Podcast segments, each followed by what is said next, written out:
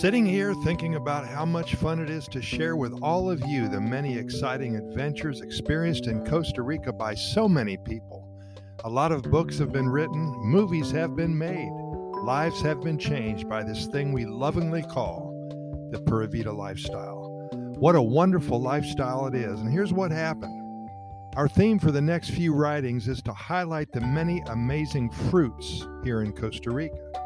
Today, let's learn more about the guaba. This is most commonly known as the ice cream bean.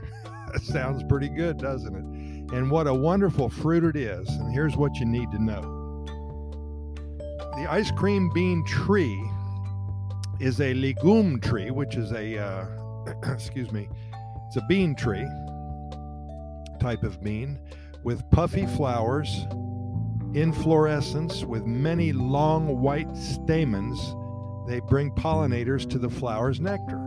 The pollinated flower becomes long green and brown fruits. Guaba fruit has pods that are flat and woody. Its fruit has fleshy white meat that attracts mammals and birds. They open the pods and eat the fruit, thereby spreading the guaba seeds for the plant. In Latin America, this tree is planted for shade and lumber. Its branches have a wide profile, so it works well for agroforestry purposes, providing good shade for other crops. The tree is also grown for its sweet fruit, which is popular at fruit stands in Central America. The flowers produce pods that can grow up to three feet long and range from straight to curved. The pods are then cracked open, revealing an edible pulp.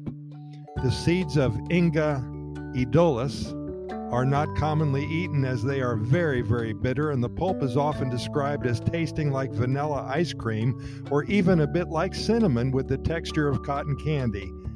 Ask around when you're here, search them out, and really enjoy the ice cream.